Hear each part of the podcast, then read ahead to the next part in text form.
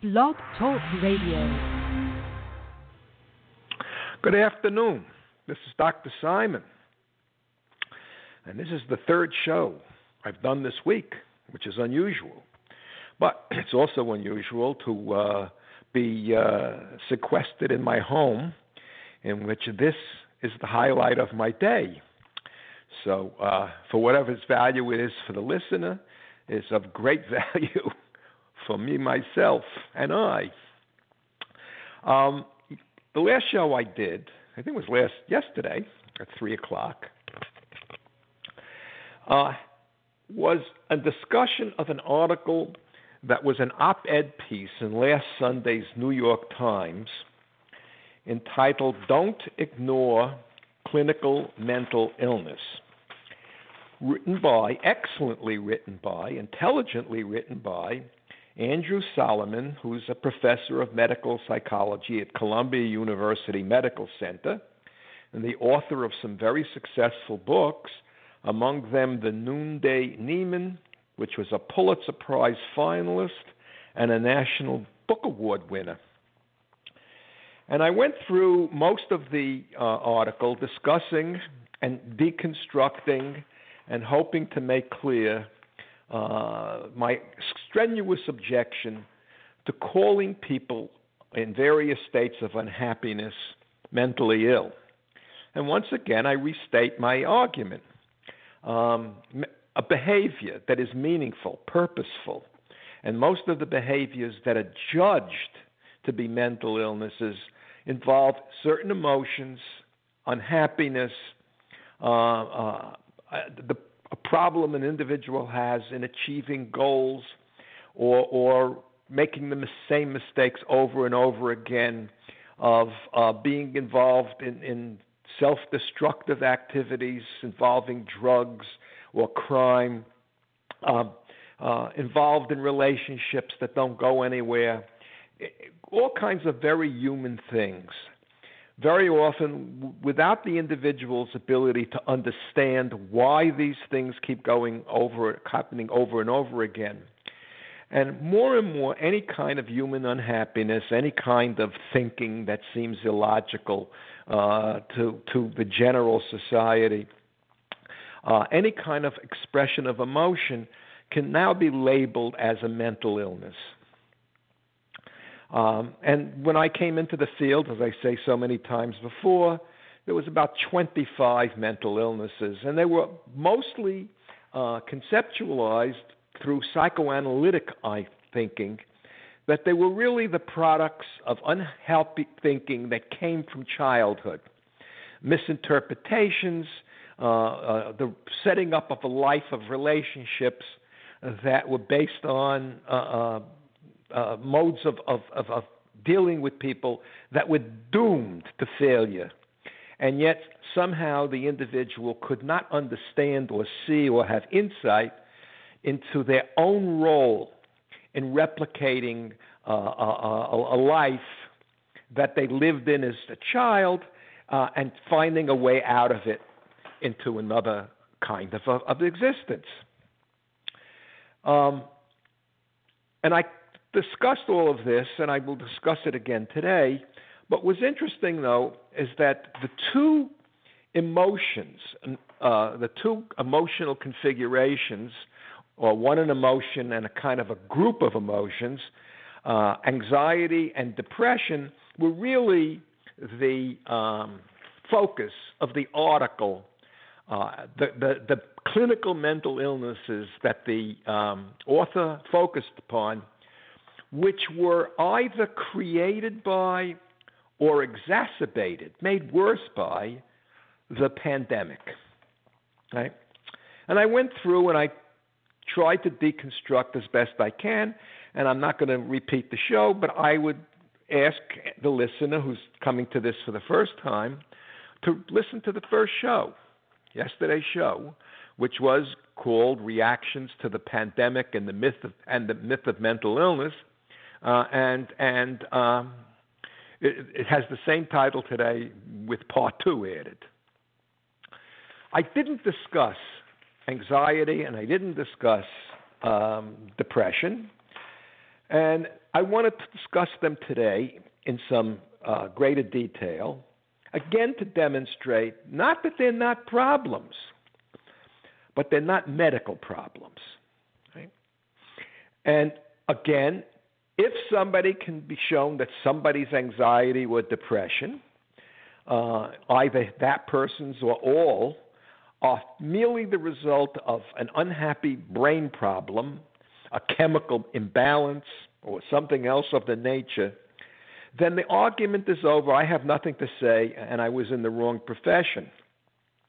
Working with and trying to help people deal with what I considered psychological and social difficulties of their own making, but with that with which, especially in childhood, they had a lot of help creating. Right? Now, I'm not looking to blame anybody here. I'm looking to understand, to explain, to describe, explain, and, and, and bring some understanding uh, to, the, to the issues that I worked with for 50 years. So, I'm going to expand that. There are a couple of other uh, ideas I want to add to just the problems related to anxiety and what we call depression. Right? And that will be guilt, shame, and humiliation. Right? Now, I need some backdrop here. I need some backstory. I've done this on many, many shows, uh, but let's do it again. I believe that when I approach another human being or look at myself, we all live according to some story. That is, a story that starts often with I. If I ask somebody to tell me about their life or why they have come to me in my office, or I try to get a student to talk, it's I or we, right? The collective we. And the story has a history, it contains a history of events. Some events that seem to be uh, created happiness, and others that created great distress and misery. And if you look at the content of the story, it's mostly about the history, but I've learned over the years to look at how the story is constructed. What's the logic of the story? At what point in the person's life did so many of these elements of the story get shaped? Now, what's contained in the story, and I can't talk about all of them, I'm going to do a sweep of this uh, anybody who wants to know more, there's much literature on this. Uh, but as I try to do now, try to get people to read my book. Because there, while I don't have an exhaustive set of explanations, I have a clearer understanding that's laid out across 200 pages of what it is that causes so much unhappiness when people live by certain kinds of stories. That is, what were the events that may have been pivotal in the story, and then the structure and content of the story. Right? Every story has at its core a teller, a person who refers to themselves as I. They are the doer, they are the person who does the things in the story. Every story contains a historical events and those events can be looked at from an economic point of view, a political point of view, or just purely history. Every story has truth in it. That is, the truth of the teller. Facts. now, in science, when a scientist produces a study and says this is a fact, for example, this particular drug will cure the the uh, coronavirus, people will look up, and if he has the right credentials, they will say, "Now let's go to the laboratory and see if his fact can be replicated, and it becomes my fact."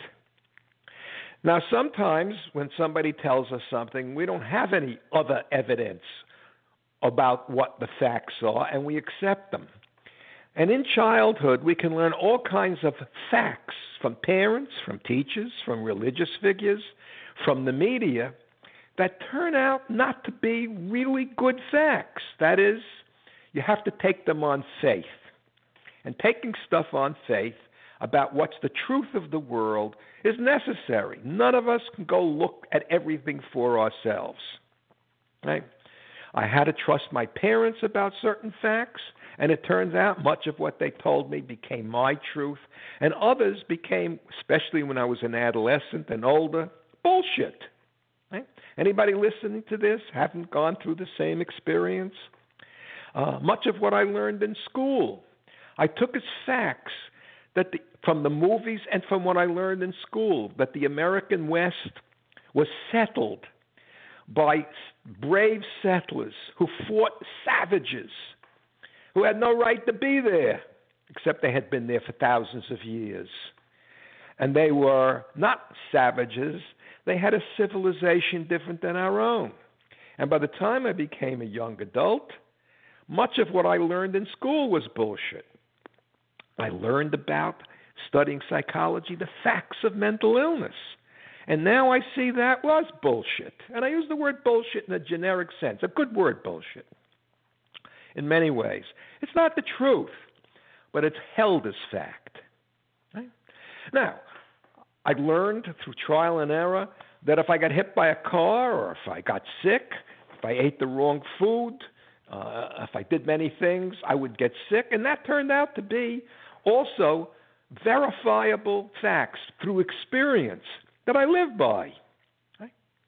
The other thing I learned, and we all learn, and that comprises our stories, in addition to uh, uh, facts, are morals. Some of our facts and some of our understandings are about things we judge to be good or bad, dangerous or safe. In other words, the judgments carry with them value. I, used to smoke. I didn't smoke that long because when I started to smoke, it was seen as a perfectly safe thing. And by the 1960s, middle 60s, when I stopped and I became a father, I stopped smoking because I believed if I continued to smoke, I would die much the same as my father died, who smoked two packs of Lucky Strikes a day, all of his throughout his childhood and his adulthood, and died at a young age of, of, of heart disease. I took that as now as a fact. Okay? So facts aren't easy to come by, and our judgments may change across our lifetime. Big topic. I won't get into the size of the topic. But we need to judge things as good or bad or beautiful or ugly or safe or dangerous or in a variety of other dimensions. We need facts and we need judgments about the facts. We ourselves are a fact and we have to judge ourselves, and we do. And we are judged by others.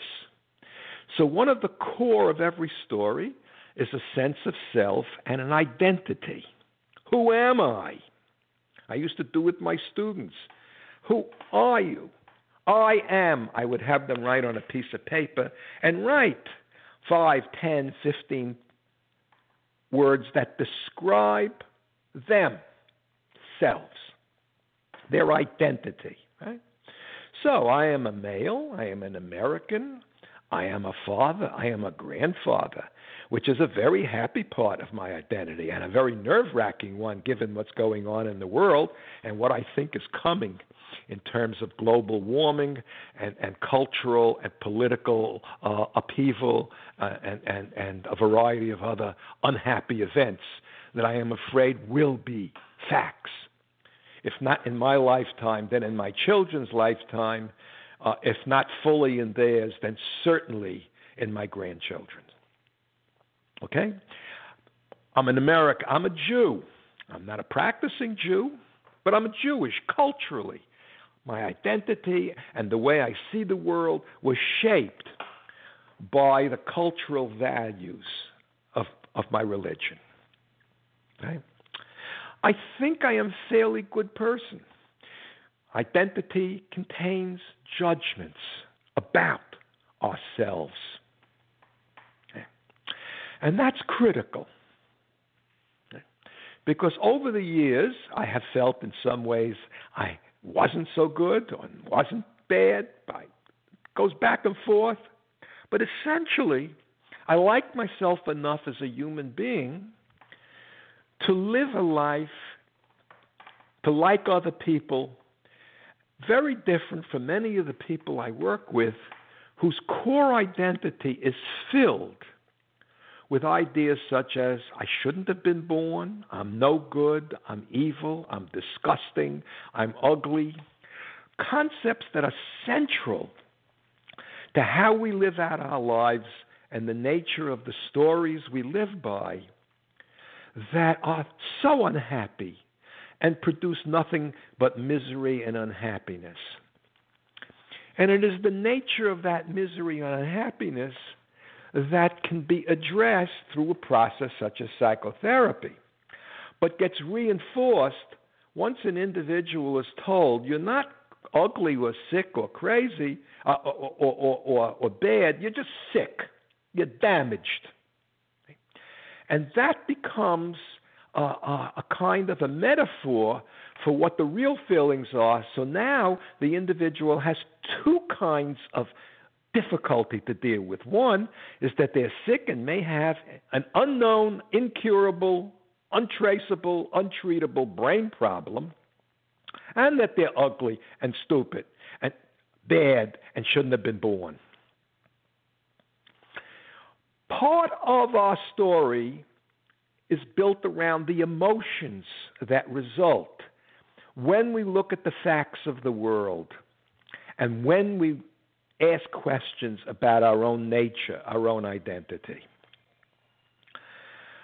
And I now want to talk about some of those emotions because they are also central to our understanding of ourselves and the people around us. If I see that something might be happening that can affect me, I need to know the facts. I need to know what I have to do to prepare. I have to know if I need help in dealing with what's coming. Okay? What's built into every human being is an emotion called anxiety. Okay? Anxiety occurs when there is what I call, what philosophers might call, a known unknown. That is, I know there's something going to happen, but I don't know yet what exactly it is. And as long as I don't know what it is, I can't behave appropriately. I can't try to escape. I can't attack. I can't go make friends with it. I can't look it up. Right? For example, again, a personal example.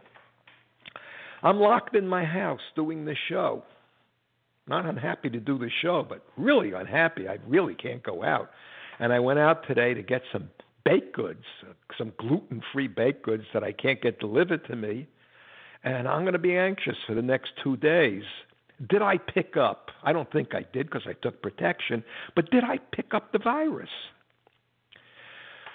I want to know when testing will be available because when testing is available, we can all be tested and we'll know who has it, who had it, do we have immunity, who has the immunity, and we can begin to rationally go back to some kind of a life where we're not all locked in our houses, going mad.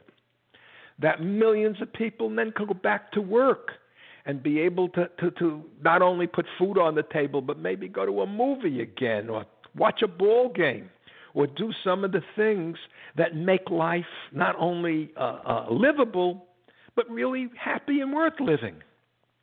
So I turn on the television, and no one can tell me what's going on to bring about this testing, when it will be tested, if it will be tested, and therefore when this will be over, especially for me as an old guy who has certain pre existing medical conditions and probably would not survive a severe case of COVID 19.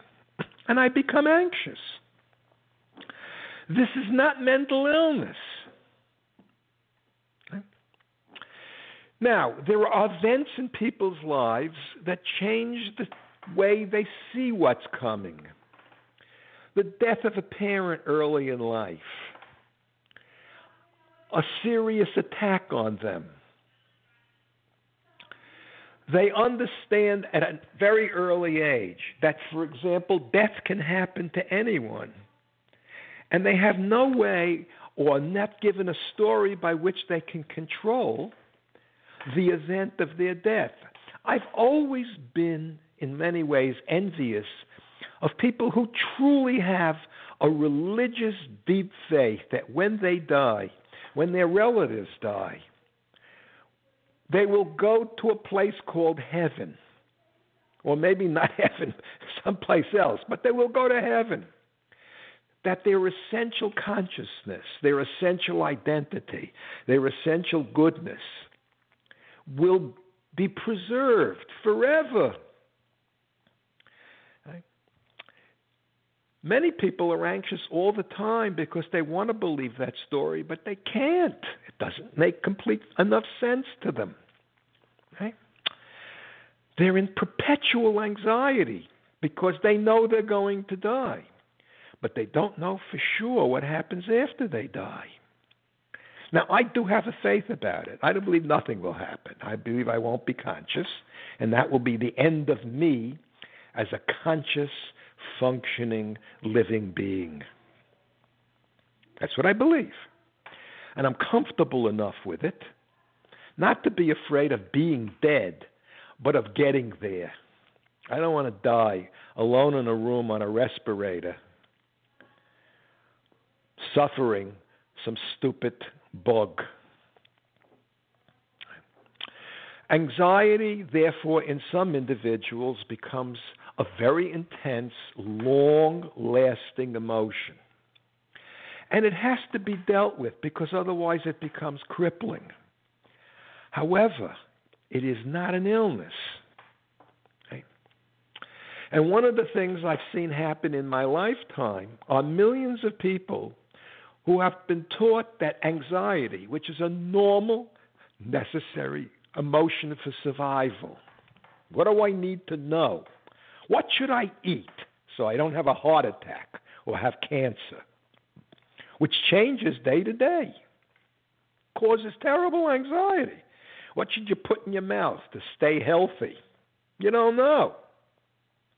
The moment you think you know, the anxiety concerning that area goes away. But for many people, it's a kind of gnawing, nagging anxiety. They need they know something, but they don't know what it is they need to know. Well, they know what they need to know. They just can't find out what satisfies the question what really should I eat? Right? The uh, inability to satisfy anxiety is a problem or resolve anxiety because it requires certain kinds of information or faith in information that may or may not be available. However, it's not an illness. And or many of the people that I have worked with over the years become intensely anxious because they're anxious, because they think they're crazy. They think they're mentally ill. And they think they have to take a drug to stop the anxiety. And it is my experience that people who drink too much often drink to shut down anxiety, which then, when they become sober and they've made a mess of things and they're in a worse place than they were before they got drunk, day after day after day, become intensely anxious. For those of you who hear this and you are anxious, that's not an illness. You're not crazy.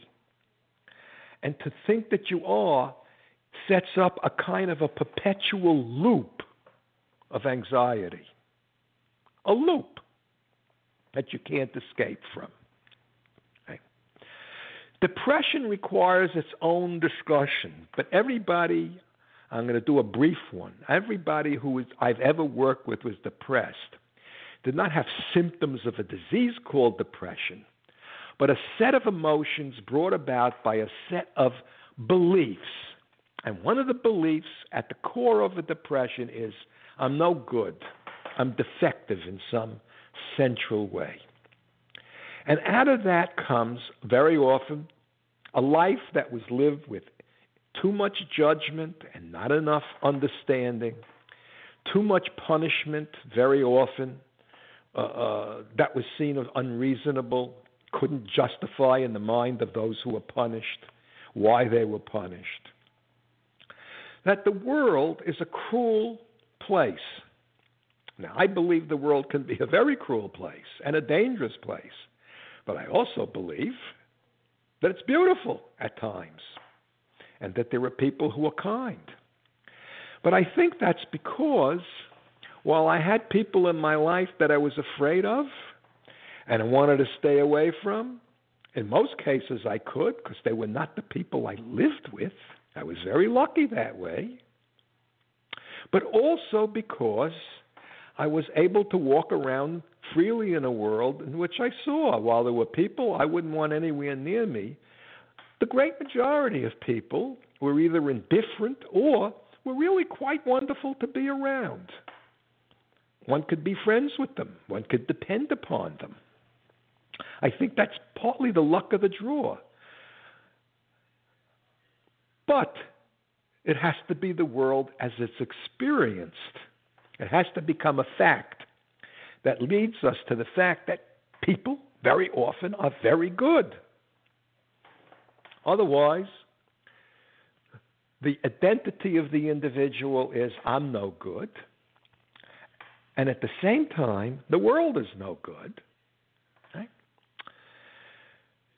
Related in the depression is the belief that I am helpless to do anything to change the course of my life or make myself better in any way. Hopelessness and helplessness. Put together the emotion of self hatred, anxiety, fear, hopelessness, and helplessness, and you have depression. And the more that becomes a fixed set of beliefs, and the more that the emotions are those painful emotions, the more you have a depression in which a person feels they cannot live in the world. They may even want to kill themselves, and sometimes they do. Or they will take drugs, or they will do some desperate things to ameliorate those terrible, painful emotions and depression. Not an illness. But if somebody will demonstrate that there is a set of chemicals in the brain above whose normal level one can predict the manifestations, the behavioral manifestations of what's called depression, I'll say it's a medical problem, should be treated medically, and hopefully with a drug that does more than just disable the brain, but actually corrects the chemical imbalance that causes it. That doesn't exist now. So, in fact, as far as I'm concerned, the drugs that are given are not medicines, they're just drugs. And in many cases, they're not a lot better, and maybe even in certain cases, not as safe as drugs that people might use off the street. That's possible, isn't it? There are a couple of other emotions and and then some issues I want to talk about. One is um, when children are told they're ugly or they're stupid or they're not good enough, very often it fills them with a sense of shame and they're humiliated. Now, I'm going to sound sexist here, uh, but I'll try not to be. Humiliation, very often in the way our culture structures life for women, is based upon appearance. Don't look at me, I'm ugly. For men, it's a humiliation based upon I'm not sexually adequate enough, I'm not uh, uh, uh, admirable as a physical being, I'm not manly.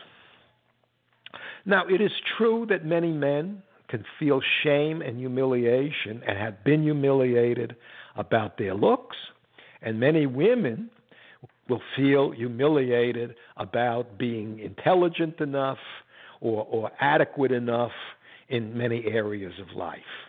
But from my sexist old man's point of view, very often the core of humiliation in the women I've worked with is that they weren't good enough. They weren't worthy to attract the man, and the men weren't manly enough. And many of the miseries that people bring into the office are based upon an idea that, or created by the way in which the person handles that humiliation. In my book, I talk about the structuring of relationships, and particularly the authoritarian relationship, which, which one of the best ways to control people is by convincing them that they are not as good as you, that they're inferior. And often, when children are the recipient of this information, that they are inferior, they're damaged, they're ugly, they're stupid, they shouldn't have been born, they defend against it by becoming like the person who put them down and humiliated them and judged them in the first place. They become, as best they can, in the hierarchy, struggling to put others down, bullying, for example, and these are just examples, in order that they can restore themselves to a position that is, is, is where they think they'll be worthy enough. The problem is that never really cures the problem, it makes it worse. Because the more a bully bullies, the more inferior they know they are, at least in some level. The more a man calls other people ugly and stupid, the more at some level he is defending or she is defending her own sense of damaged identity, which doesn't change the identity.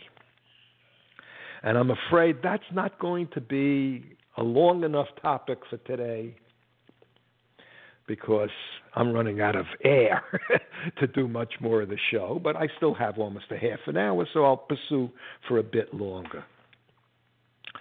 These can be called the dynamics that people bring in to a good therapy room. One more complexity to the, this story, and that is the structure with which a person evaluates the world. One of my favorite theories to learn about and teach was Jean Piaget, a, a uh, I think it was Belgian, uh, wrote in French.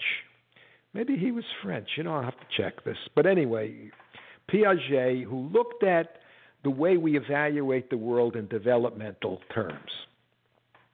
And what Piaget recognized, and becomes for me a very helpful set of ideas, is that young children, until they develop another way of evaluating the world, tend to be highly egocentric and highly anthropomorphic and highly filled with magical omnipotence. And let me spend a moment talking about those things. Egocentrism is the child's inability to see the world through anybody else's eyes. Right? So a two year old can stand in front of somebody, cover his own eyes, and say, You can't see me. In other words, if I can't see you, you can't see me.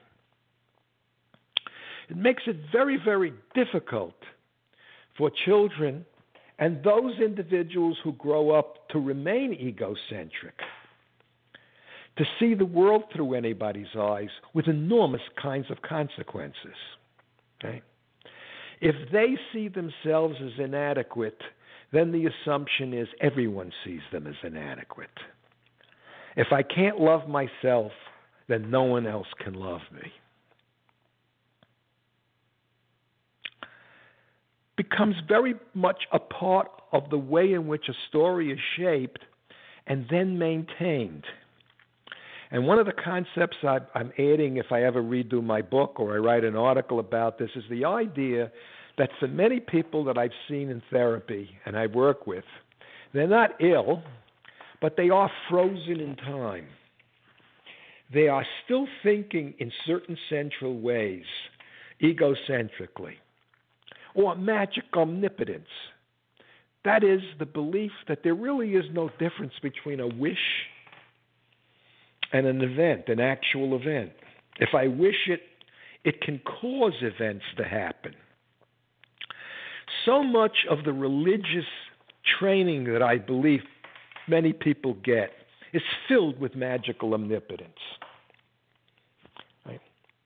A harsh God that could read your thoughts, and the belief that if I wish somebody dead or I wish ill and something does happen to them, I am the cause of it. That gets built into the story of an individual. It can dominate their entire life unless it is unpackaged, untied, and worked through. And one of the reasons I push all the people I've ever worked with and my own children to get a good education. It is through reading, it is through the study of science, it is through ex- all sets of experiences that like that that we develop a movement into what Piaget calls operational thinking, and I'm not even going to try to define that, but where there's a reduction in egocentrism and magical omnipotence. Right? And the belief that somebody who told you when you were three, a parent or whatever, that you ruined their marriage, or when somebody in the family died, it's because you made it happen with your badness can be avoided or worked through. And to me, that was really the heart of what therapy became changing stories so that individuals did not live with a feeling that their badness ruins the world, that they're responsible for things in childhood that they could never have been responsible for. That who they are morally is different from what they do morally. To me, this becomes a central issue. I can change things I feel I've done badly or bad about or hurt other people. I could say I'm sorry. I can try to make restitution. I could accept punishment to resolve that guilt. But not if I think I'm the source of the badness or you're the source of the badness, then you're trapped. Then you're trapped. And then to have that sense of badness, of wrongness, that is at the core of identity, with all these false facts that your existence in the world is what makes the entire world a poor place to live in. And therefore, it's hopeless, and you are helpless, and there is no one to help. It, it reinforces it. Because that moral judgment hiding as a medical statement is a moral judgment. Now, there's a lot here to process because I've given an entire course in psychology in 20 minutes. But all of these things become very important issues for a person to understand who is labeled mentally ill and is in frozen in time. Uh, one quick other aspect to this. Children who undergo terrible experiences, right, for example, also become frozen in time because they seal away the experience and they can't look at it years later. It's experienced the same way as the moment that happened. And I guess the best way to, to, to, to explain this is with an example, because examples are always good this way. I was once delivering a lecture, a discussion lecture in my class, and the topic of the day came out of the textbook. I'm not sure I would have raised it otherwise, was sexual abuse of children. And one of the young women in the class, sitting in front of me, one row back in, in the class, literally fell apart. She started to shake. She started to cry. And I stopped and I asked her, What's the matter? And she shook and she shook and she shook and finally said, I was sexually abused. And I was trying to tell her I would see her after class, at which point four or five other young women in the class said, So was I. I don't know factually how many girls and children and even boys have been sexually abused in childhood. But as they supported her, she began to describe the events. She had an older brother who regularly snuck into her bed, pinned her to the bed, and abused her in a variety of ways.